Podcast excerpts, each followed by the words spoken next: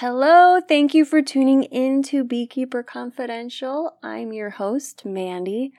Today's episode is with my friend and fellow beekeeper, Wei Chow. This is actually the first episode that I recorded, but because it was my first time using my Zoom recorder, I didn't have the audio levels set just right. So it actually took me a while to figure out how to edit this.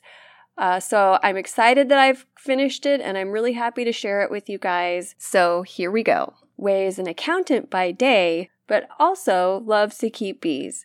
He and his father have been keeping bees together for the past five years in both Washougal, Washington and in Beaverton, Oregon.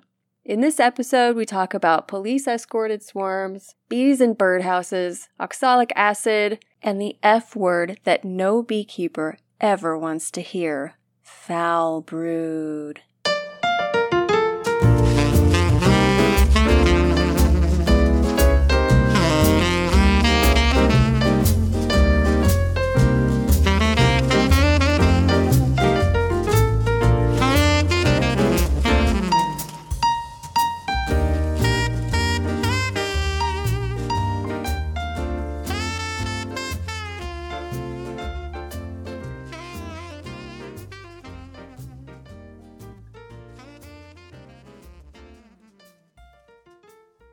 Wei, how did you get into beekeeping?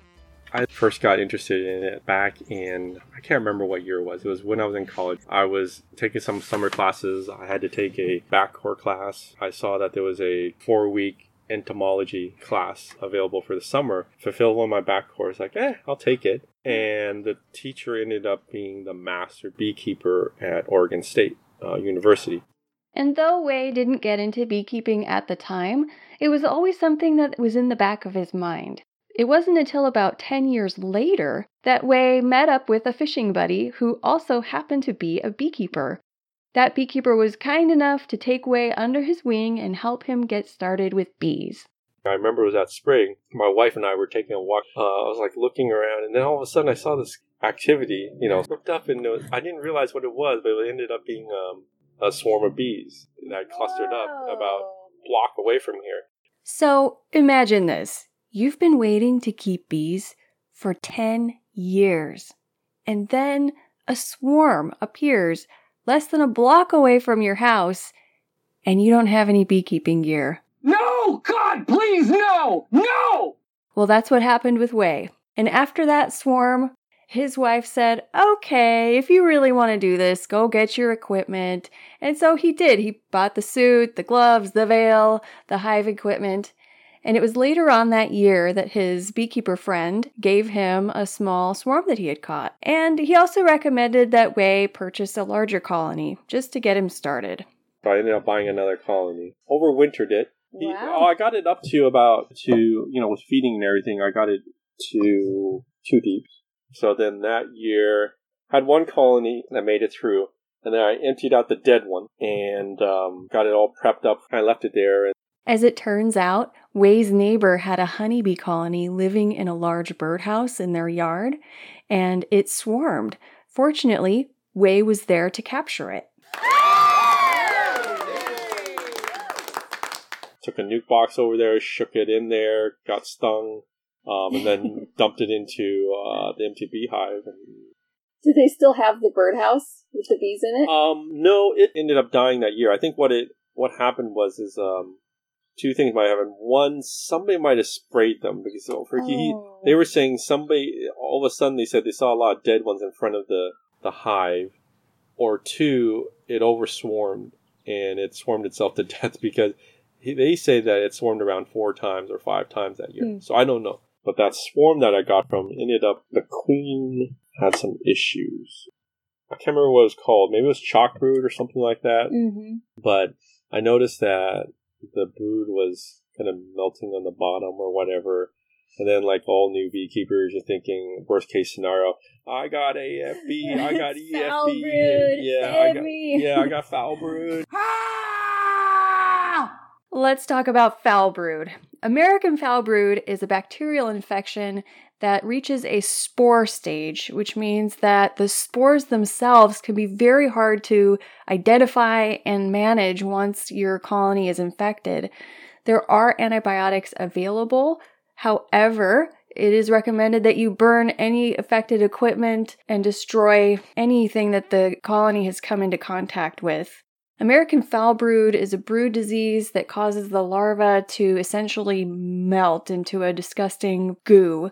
One way to test your colony if you suspect that you have it is to do the ropiness test. You take a toothpick or a stick and dip it into the cell with the gooey larva. When you pull out the stick and is ropey, then you likely have foul brood. Another indication is your colony will take on a really disgusting smell similar to sweaty, dirty socks. Beehives should always smell delicious. So if you open your hive and it smells funky, you might want to look a little bit closer to see if you may have foul brood.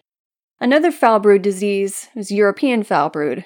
It's similar to American foul brood, however, it does not reach the spore stage, therefore, it is easier to manage.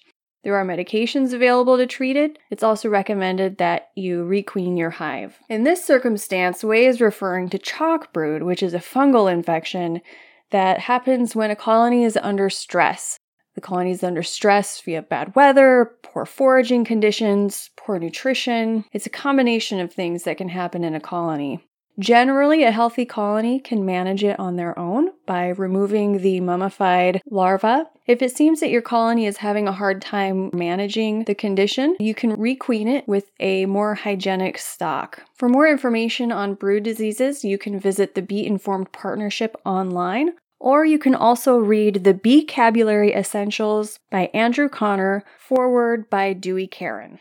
So, with the stock that you have now, would you say the majority of it is probably feral? Yeah, I let's see. I think out of the all of them now, I have one queen still left that was from Thad Star from you know Star Farms. Mhm. Uh, otherwise, everything else is is feral, uh, and it's really interesting seeing these feral ones because they all have different.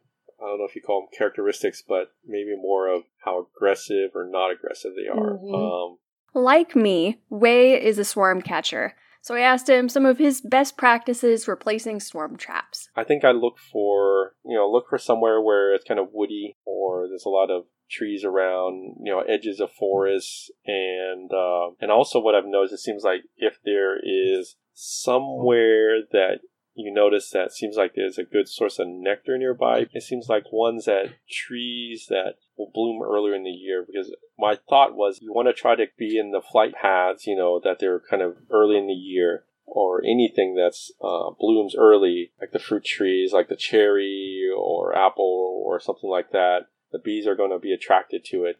But if you can insert in like a, a bait hive in that pathway that they fly, they'll notice it more easily and then come and check out your bait hive and then maybe take up residence. And in your case, they do. Yeah. It's fun to have a little bit of a friendly competition with other beekeepers, especially during swarm season.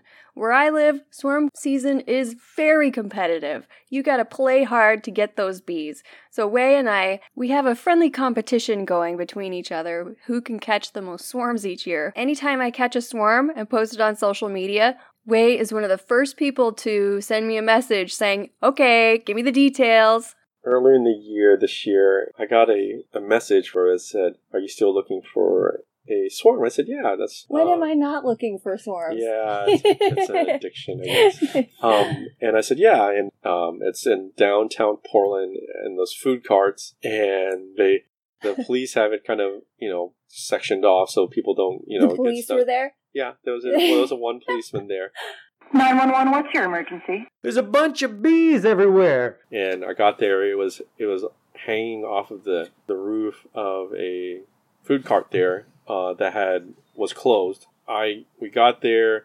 I forgot my gloves. I had my suit, didn't have the gloves, so I was worried about getting stung. So I wrapped a hand in my coat, but and they never during the entire process they never ever tried to sting me, which is nice. I wonder why they chose that location to I don't camp know. out. Yeah, I, I don't know. So Even as a temporary spot, I would Yeah. think that the smells from the all the food would be Maybe. off-putting. I don't know. That's that's an interesting question. I, I really don't know. So apparently, a swarm of bees landing at a food cart is not an isolated event. A swarm of bees recently made big headlines when they landed on a hot dog stand in Times Square. As it turns out, the New York Police Department has their very own beekeeper who came in, vacuumed up the bees, and saved the day. If you can come up with a funny bee hot dog pun, please tell me. Let's talk Varroa. So I've only done oxalic acid treatments. You've done the, the vaporizer or the yeah, the dribble? vaporizer. And all my hives made it this year, which was five colonies. Yeah, had five colonies. Oxalic acid can be extremely effective on phoretic mites in your hive. However, it does not take care of any of the mites that are hiding in the brood cells. So, if you use oxalic acid, it's best to use it when you're in a broodless period. You can use it on a recently caught swarm. You can use it during the winter where there's very little brood in the hive. You can also use it after forcing a brood break by caging your queen. Another method suggests that you can use the oxalic acid vaporizer once a week for four weeks to take care of phoretic mites as they are emerging along with emerging brood. For more information on varroa mite management and treatments available, visit the honeybeehealthcoalition.org and download their free Tools for Varroa Management PDF. I asked Wei what his beekeeping anthem was. You know, the song that you hear in your head as you've had a great day in the apiary. I haven't gone that geeky. If you are the kind of geek that has their own beekeeping anthem, I'd love to hear about it. Send it to me at waggleworkspdx at gmail.com. I have a beekeeping anthem, but I want you to guess what it is. Is it A? Is it B?